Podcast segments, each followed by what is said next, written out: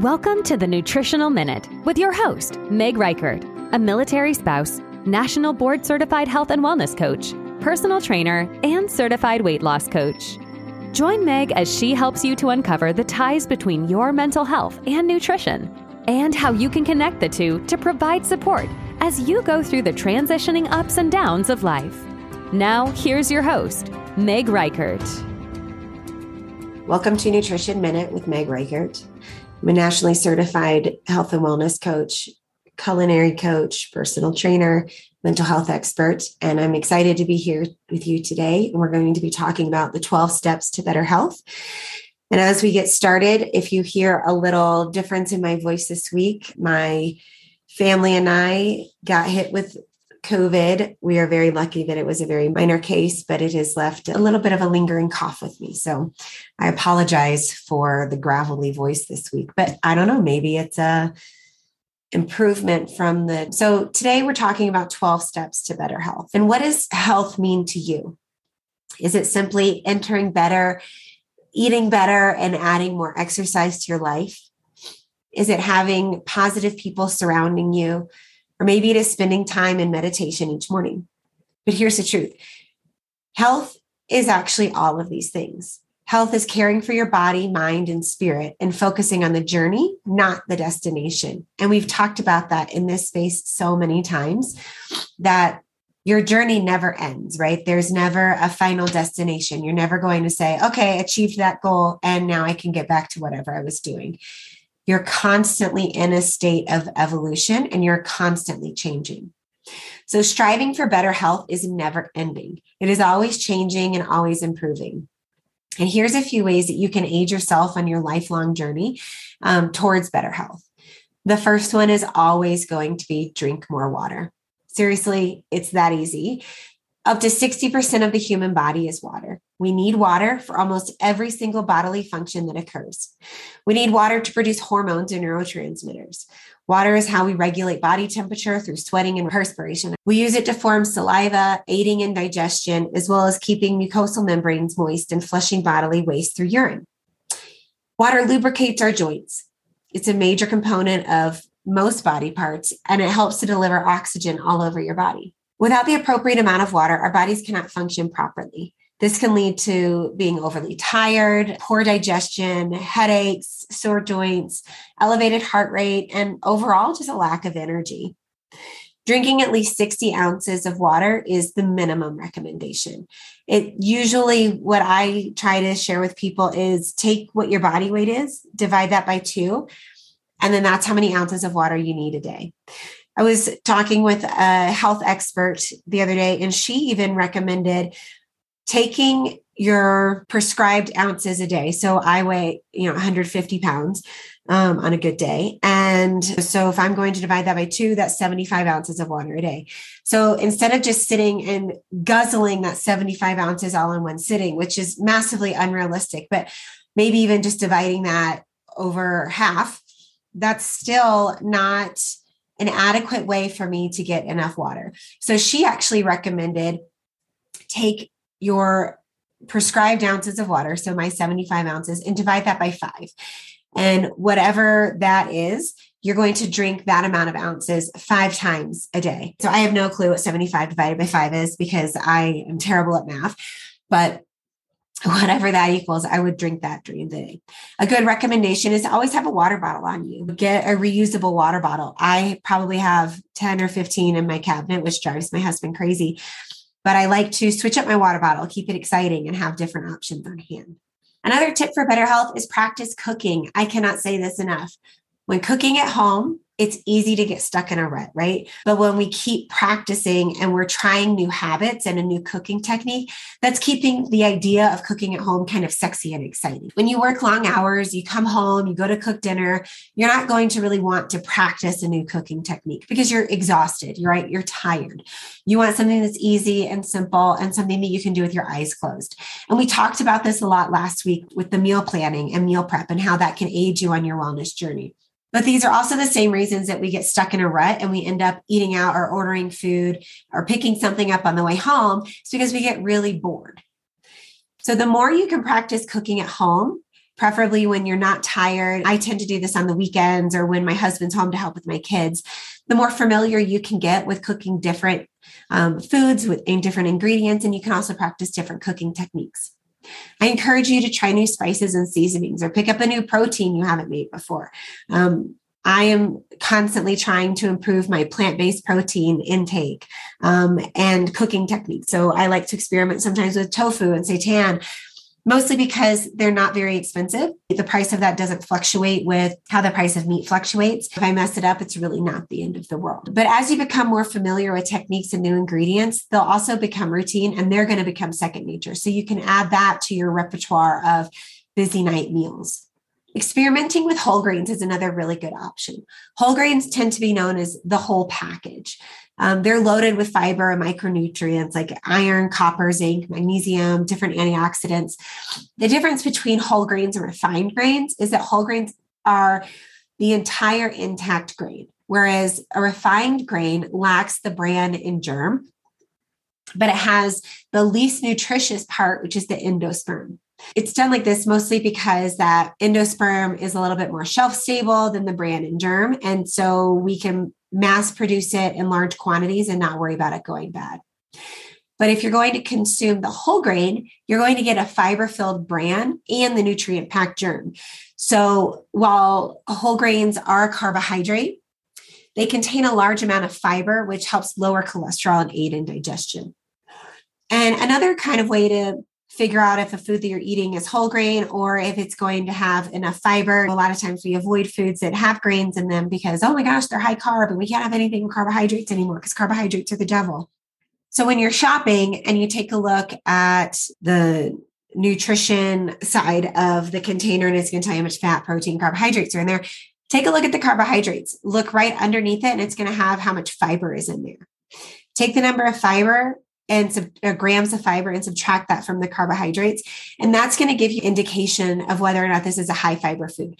If there's more fiber left over from the difference of carbohydrate, that's going to be a high fiber food. That's going to be a food that's going to be packed with a lot more nutrition than just something that's going to be what we call empty carbohydrates, which is food that's produced with just the endosperm of the grain. So there's your the more you know lesson for today. Obviously, we want to increase vegetables, right?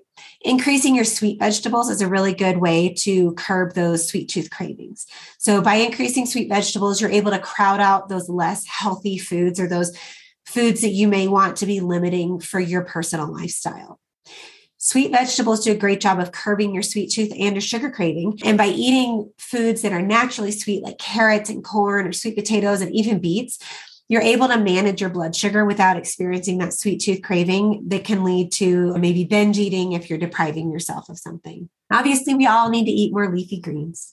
Leafy green vegetables are the least eaten food in the modern diet, which is probably why we hear about them the most. By increasing your amount of green leafy veggies, you're increasing your iron, magnesium, fiber, vitamin C, and vitamin K. All of which can help fight against things like the common cold, the flu. I'm sure they can probably boost your immune system as we're navigating COVID. I'm not a health expert, so don't quote me on that. But you can really kick your health up a notch by incorporating cruciferous vegetables into your diet. Cruciferous vegetables are going to be the green leafy vegetables like broccoli, spinach, kale, microgreens. And adding those either as a side dish or a component of a main dish can really elevate the nutrition quality of whatever meal you're eating. Experimenting with protein. Most people have a favorite protein source. So in the United States, chicken is the most consumed source of protein, but it's not the only source. And I can go off on a tangent about this all day, but it actually wasn't always the most common source. Up until World War II, beef was our primary source of protein, obviously because we had a mass amount of cattle. But when World War II happened, we had to start sending our beef overseas to our soldiers. And so there was limited amounts of protein sources left. Obviously, chicken's always around. And so we started using chicken as a main source of protein for everybody who was left at home. And over time, we've been able to modify chicken and we've been able to increase the size and volume of the chicken as well, which is why it is now the most common because it's also the cheapest to raise. Again, definitely a tangent. So we know that red meat, while delicious, is high in protein. It can cause heightened cholesterol and weight gain if overconsumed, but it doesn't necessarily make that a bad option. There's a ton of nutrients in red meat, and consuming red meat on a limited basis is not a bad idea. It can help boost your iron. Obviously, it's going to give you more protein. It's going to give you a lot of B vitamins. There's other sources of protein as well, including plant-based options. And this doesn't just include tofu and seitan, like I was talking about before. Vegetables like peas, broccoli, edamame, lentils, these are great plant-based protein sources. Nuts and seeds are as well. Our body actually has an easier time of breaking these proteins down than they do of animal-based protein. Throw a meatless Monday into your meal planning routine and see what happens. I try to go meatless a couple meals a week, and honestly, my family doesn't really notice anymore. We have our favorites, and they sometimes get excited when we get to have those. But eating fewer processed foods. In our country, it's really hard to eat a no processed food diet, even if we're trying to be healthy. And I use that very leniently and with huge quotations around it. Processed foods are in our lifestyle. But even if you're somebody who you work out and you take a post-workout protein shake, guess what? That protein powder that you're using, it's processed. The olive oil that you're putting in your food, it had to come out of that pit somehow. And so it's also processed. So processed foods are foods that have been altered in any way from their natural state. And this can be as simple as freezing vegetables, which isn't actually bad. That's a great time-saving, money-saving vegetable option. But in many cases, the term processed food means that manufacturing companies have added chemicals and additives to alter the state of food, making it more shelf-stable, bigger, brighter, cooking quicker, Quaker oats, quick oats, or ready rice. They're not bad options, but they have been altered so that we can have them easily. So these are foods that you want to, not inherently bad. You don't want them to be a primary source of your diet. You really want to be mindful if chemicals or additives are in the food and if they're going to keep your food shelf safe, and consider what happens when those foods enter your body as well. Do they lead to hormonal imbalances? Do you feel a little grumpy? Are you lacking sleep? Are you fidgety? Are you gaining weight? Do you have gut issues? Are you going to the bathroom quickly, or maybe not going to the bathroom at all? All of these things can be side effects of additives added to food. And while nearly impossible to avoid, and I wouldn't say to even avoid them because some of them are also just really delicious, be mindful of how they make you feel. Take that time to consider, how do I feel after I eat these potato chips? Do I feel energized? Do I feel good? And even if the answer is no, sometimes it's still okay to consume those foods just because you're like, you know what? I don't really feel that great right now, but man, they were delicious. That's also an okay reason to eat processed foods. I would just say limit them and try to balance them out with fresh food as well. You want to make a habit of nurturing your body. So getting in this habit of putting the best foods in your body is a great way to start. But once you've gotten into the routine of doing so, you also want to be able to recognize the differences in your body. And once you get in this routine, you can do that in a relatively short amount of time. It really is true that you need to treat your body as a temple. And I'm not saying that you have to be 100% all the time, because again, that's so unrealistic, but we do only get one body. And I was talking with a client the other day, and I practice intuitive eating. I have a practice that really emphasizes healthy at every size. And she was saying, she's trying to do intuitive eating, but she just still doesn't love her body. She feels that she's able to eat intuitively and she's able to be mindful of when she's eating, but she says she's still gaining weight, really not helping her in loving her body. And I want to say this here because I think that it's really important. Nowhere out there does it say that we have to love our body the way it is right now, but we do have to respect our body. I don't think that anybody can look in the mirror and see something that they don't want to maybe improve or change on themselves.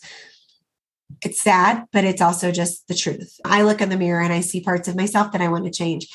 And I may not love that part of my body, but I respect my body. I respect the fact that my body wakes me up every day. I respect my body that it helps me pick up my kids and then I can carry them both up and down the stairs. I respect my body because I'm able to move it relatively pain-free. And I really respect my body right now because it did its job and it was fighting germs that I needed it to fight so that I could stay healthy for my family. So I 100% respect my body. I don't always love my body, and that's not necessarily a bad thing. And when we can accept that, we can start having that healthier relationship with our body. We can respect the fact that this body that we were given is a temple, but we can also live in the acknowledgement and the acceptance that we are not able to be 100% 100% of the time. It's very unrealistic, both timeline-wise, lifestyle-wise, financially, that we're going to be able to eat farm-to-table fresh food and no hormones added, no additives added 100% of the time. But we do know that when we are exposing our body to less stress, that we are able to offer it better opportunity for healing. We have higher immunity, we have healthier behaviors, and we have a longer life. And by limiting that stress, we are able to treat our body like a temple. And how do we limit that stress? We live in this space of acceptance where we stop wasting time debating whether we love our body or not, but we respect our body for the job that it's doing because it's doing a beautiful job.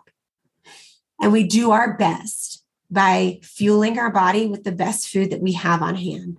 And sometimes that's the Chick-fil-A drive-thru. That is absolutely okay. Or I am recording this on a Friday. And respecting my body is enjoying Friday night pizza night and watching Encanto for the billionth time with my babies.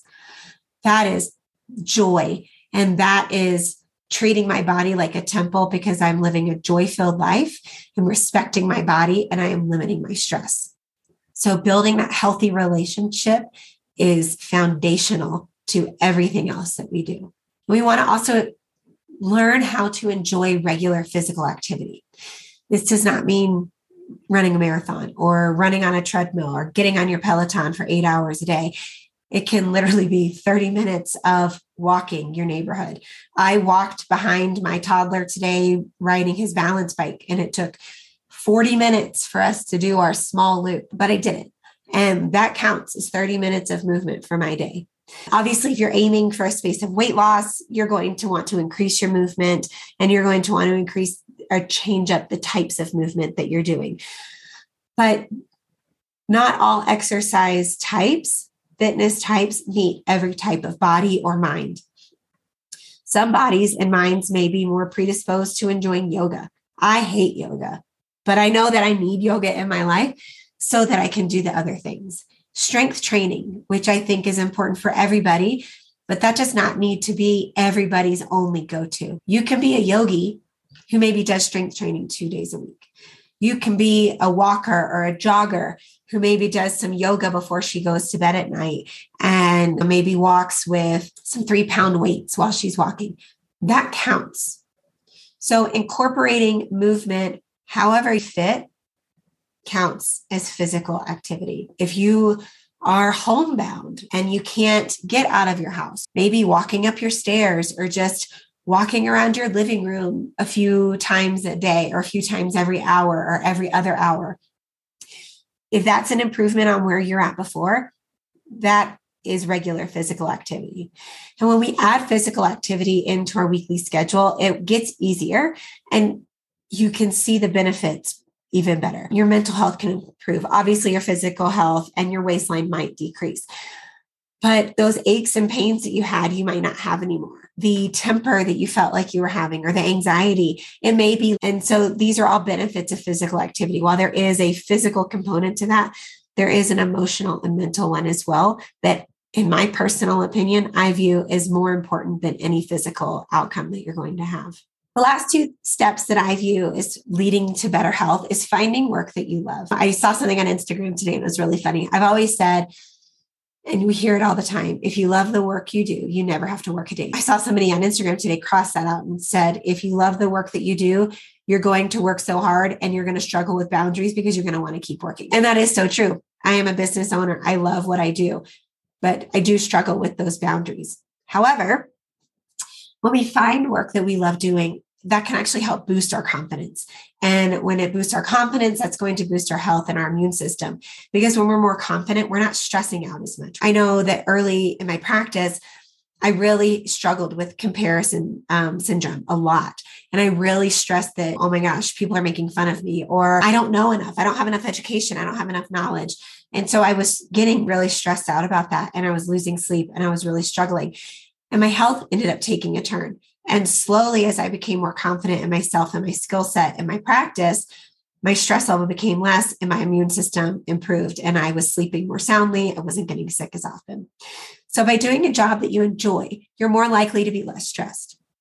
And you're able to handle the stress that you're exposed to better than you would if you were in a job that you hated. If you're currently in a job and you don't enjoy it and you want to make a transition, maybe make a list of inherent strengths and interests and how they could translate an inspiring career.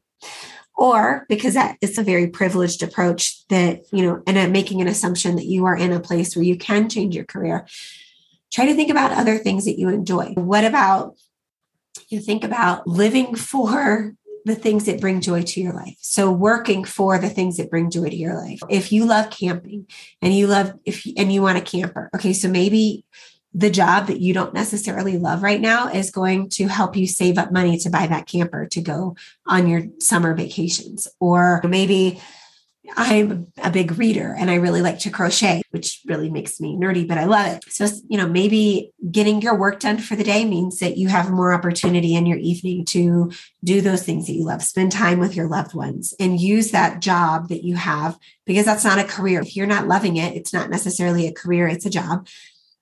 Use that job so that it can fuel that thing that you enjoy. And maybe that thing you enjoy is your side hustle that you can hopefully turn into a career one day. Doesn't matter. Find something that you love, whether that's, for my husband, he does not always love his army job, but he really loves woodworking. And that is the thing that brings him joy. And his army job happens to pay for his ability to, you know, buy more equipment or buy wood to make furniture. Doesn't matter. But finding that thing that you enjoy is so important to your wellness. And lastly, develop a spiritual practice, whether that's from a religious standpoint or not. It can mean something different to everyone. A spiritual practice can be a religious belief or non-religious beliefs that focus on something positive. So yoga, meditation, something that brings you joy. It can be church, synagogue, temple, whatever it is that brings that joy into your heart. Developing a spiritual practice has a similar effect on your heart and soul as eating more fruits, vegetables, whole grains has on your body. So essentially, your spiritual practice is eating healthy, right? So your spiritual practice is for your mind as eating healthy is for your body.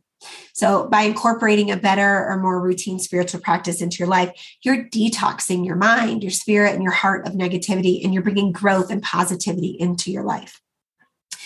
Great non-religious spiritual practice can be starting a gratitude journal. This is something that I do every day. I start each morning by writing down 3 to 5 things that I'm grateful for. And then I think about those things throughout the day, or it just starts my day off on a positive note. And so it just leads to my day being less overwhelmed and less stressed. So just to recap, 12 steps to better health: drink more water, practice cooking, experiment with whole grains, increase sweet vegetables, increase leafy green vegetables, experiment with protein, eat fewer processed foods, make a habit of nurturing your body, have healthy relationships, enjoy regular physical activity, find work you love, develop a spiritual practice. So my friends, that is all I have for you today. I hope your week is filled with happiness. I hope your week is stress-free. And I hope that today's podcast brought a little bit of light into your life, as you always bring into mine. Have a wonderful week. Thanks for tuning in to the Nutritional Minute, a podcast of Behind the Service. Join us every Thursday for another Minute with Meg. If you enjoyed this episode, please share on your social media and be sure to tag Behind the Service Podcast. You can follow us on our socials at Behind the Service Podcast.